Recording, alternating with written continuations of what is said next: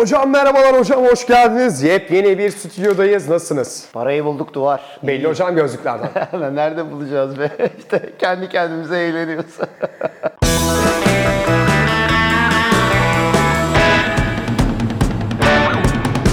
Haydi Sor Sor'un yeni programında sevgili doçent doktor Oğuz Demir'le birlikteyiz hocam. Hoş geldiniz. Merhabalar. Hayırlı işler, bol güneşler ve nasılsınız? İyiyim Duvar. Geçtiğimiz haftadan bu yana bir hayli son yaptığımız programdan ötürü olumlu tepkiler geldi. Buradan sevgili Mahmut Çınar'a. Mahmut Çınar.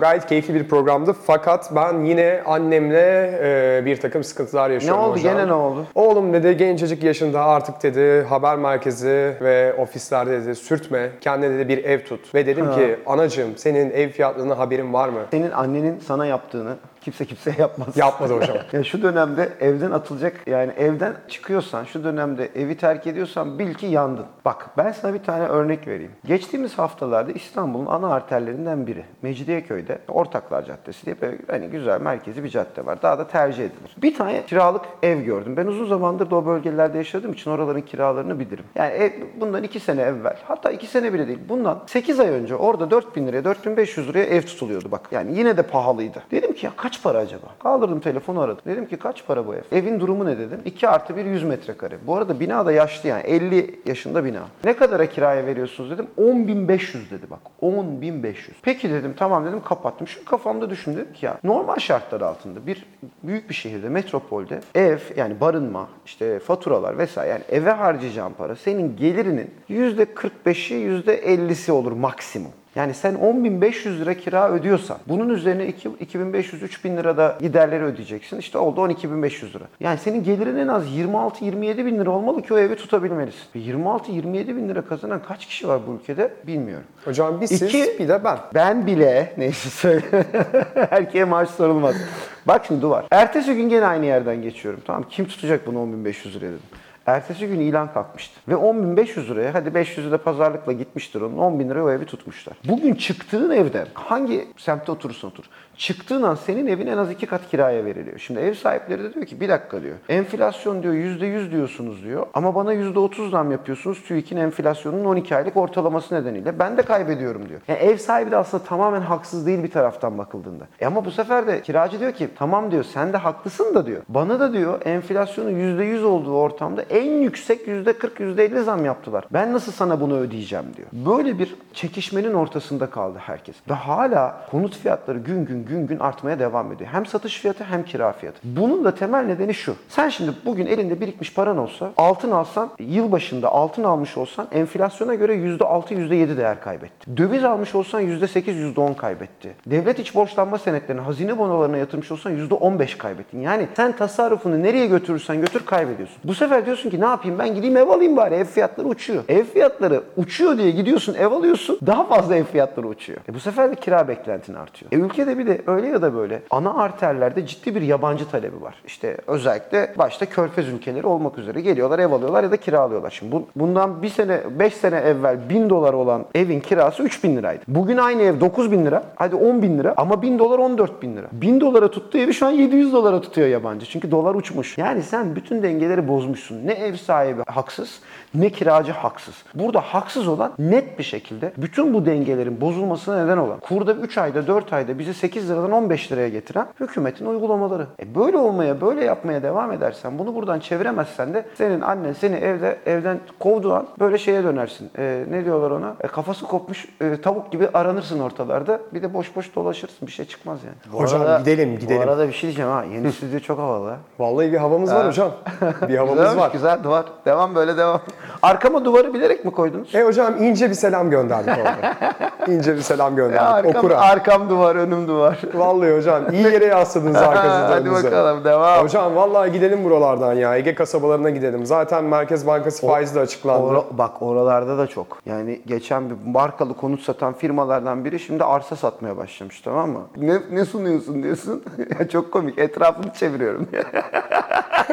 Onun etrafını ben de çeviriyorum. de veririm. Sana niye fazladan vereyim? Gitmiş toplamış orada arsaları. 300 binden almış, sana 600 bine satıyor. Şimdi biz de birbirimize şey diyoruz yani, çok pahalandı falan. Şimdi bir şeyi çok söylersen inanırsın. Çok pahalandı. Çok pahalandı evet, ama yani bu sefer bundan sat çıkaranlar da olmaya başlıyor. Hocam o kadar yoksulum ki her an bir şey almak istiyorum. Şimdi yaza giriyoruz. İnsanlar şimdi iyi kötü. Eskiden ne yapıyorduk? Dolapları yeniliyorduk değil mi? Şimdi dolap yenileme falan yok. Ya bak eskiden hani ta orta sınıf ya da işte biraz ücreti beyaz yakalının alabileceği markalı elbiseler. Tamam, tişörtler. Baktım. Ya bir tişört 1700 lira olur mu abi? 1700 duvar 1700 lira ya. Hocam siz alışverişe çıkmışsınız. Hayır. Yani üzerimde siyah, hiç 3 senedir giydiğim tişört, yırtılmasın, başına bir şey gelmesin diye dua ederek geziyorum. Ve bir tane kot gömlek var. Bu da öyle markalı falan değil. Yenisini almaya kalksam 1700 lira diyorum. Yani ne bu? Penye, tişört. 1700 lira olur mu abi? Olmaz hocam. Bu bütün, bak bu aslında Türkiye'de beyaz yaka orta sınıfın eridiğinin çok net göstergesi. Alamıyorsun artık. Eskiden alıyorduk tamam. Yani ben çoğu zaman mesela televizyonda yayına çıkıyorum. Geçmişten kalmış bir tane giyiyorsun. Orada marka gözük alttan yazıyor. Ya işte enflasyon edebiyatı yapıyorsun. Giydiğin gömlek 1000 lira. Ha, ben oradan anlıyorum. Gömlek 1000 lira mıymış? Çünkü ben o gömleği bundan 2 sene evvel gayet makul fiyata almışım. Ama bugün kur sıçradığı için artık o da 1000 lira olmuş. İnsanların, hepimizin anlaması gereken şey şu. Bizim, hepimizin, bu ülkenin bütün vatandaşlarının iyi standartlarda yaşama hakkı olduğunu bilmemiz gerekiyor. Ve bunu savunmak da, illa savunmak için asgari ücretli olmaya gerek yok. Hepimiz fakirleşiyoruz. Hepimiz yoksullaşıyoruz. Ve bunun önüne de geçmiyorlar. Bak enflasyon %61. Merkez Bankası faiz kararları alıyor. 4.'dür. Faiz sabit. Faiz sabit. Faiz sabit. Değil mi? Ya tamam, artık Hazine ve Maliye Bakanımız gözleri ışıl ışıl Sayın Nurettin Nebati de diyor ki biz faizi önemsizleştirdik zaten. Bak onu önemsizleştirdiğin için bugün biz Türkiye'de %61 enflasyonla karşı karşıya kalıyoruz. Yani marifet olarak tabir ettikleri şey aslında bizzat bizi zor duruma sokan şey. Kur korumalı mevduattaki rakamdan övünüyorlar. Diyorlar ki 600 milyara geldi. Tamam diyoruz ki bu marifet olduğunu söylediğiniz şey aslında Türkiye'nin ne kadar zor durumda olduğunun ve o riskin arttığının bir göstergesi. Buralarda kurları vesaire konuştuk duvar. Biliyorsun yani. Merkez Bankası da buna böyle devam ediyor. Bu tip kurumların içini boşalttığında kazandığımız hiçbir şey olmuyor. Buradan izleyicilerimize sesleniyorum. Oğuz Hoca tahmin ettiğiniz kadar zengin değil diyerek bir başka meseleye değineceğim. Ne kadar tahmin ettiklerini nereden biliyorsun? Hocam 1000 liralık tişört deyince ben bir garip oldum. Ya bak şimdi eski de olsa beni, hocam bir garip bak, oldum. Duvar 2 haftadır beni hedef göstermeye çalışıyorsun. Ben olayım farkındayım. Siz lütfen bu arkadaşa inanmayın.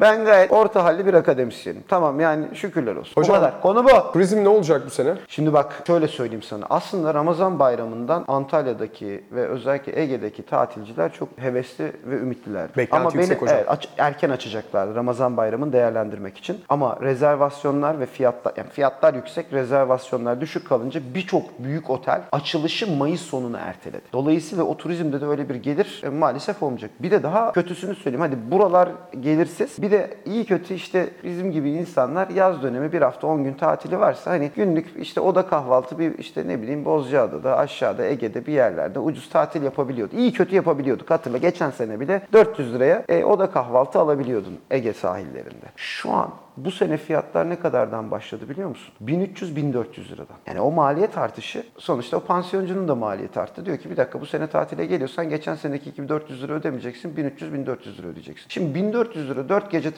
gece oda kahvaltı tatile gitsen 5600 lira yapıyor bak. Artık hepimiz için zorlaşıyor diyorum ya.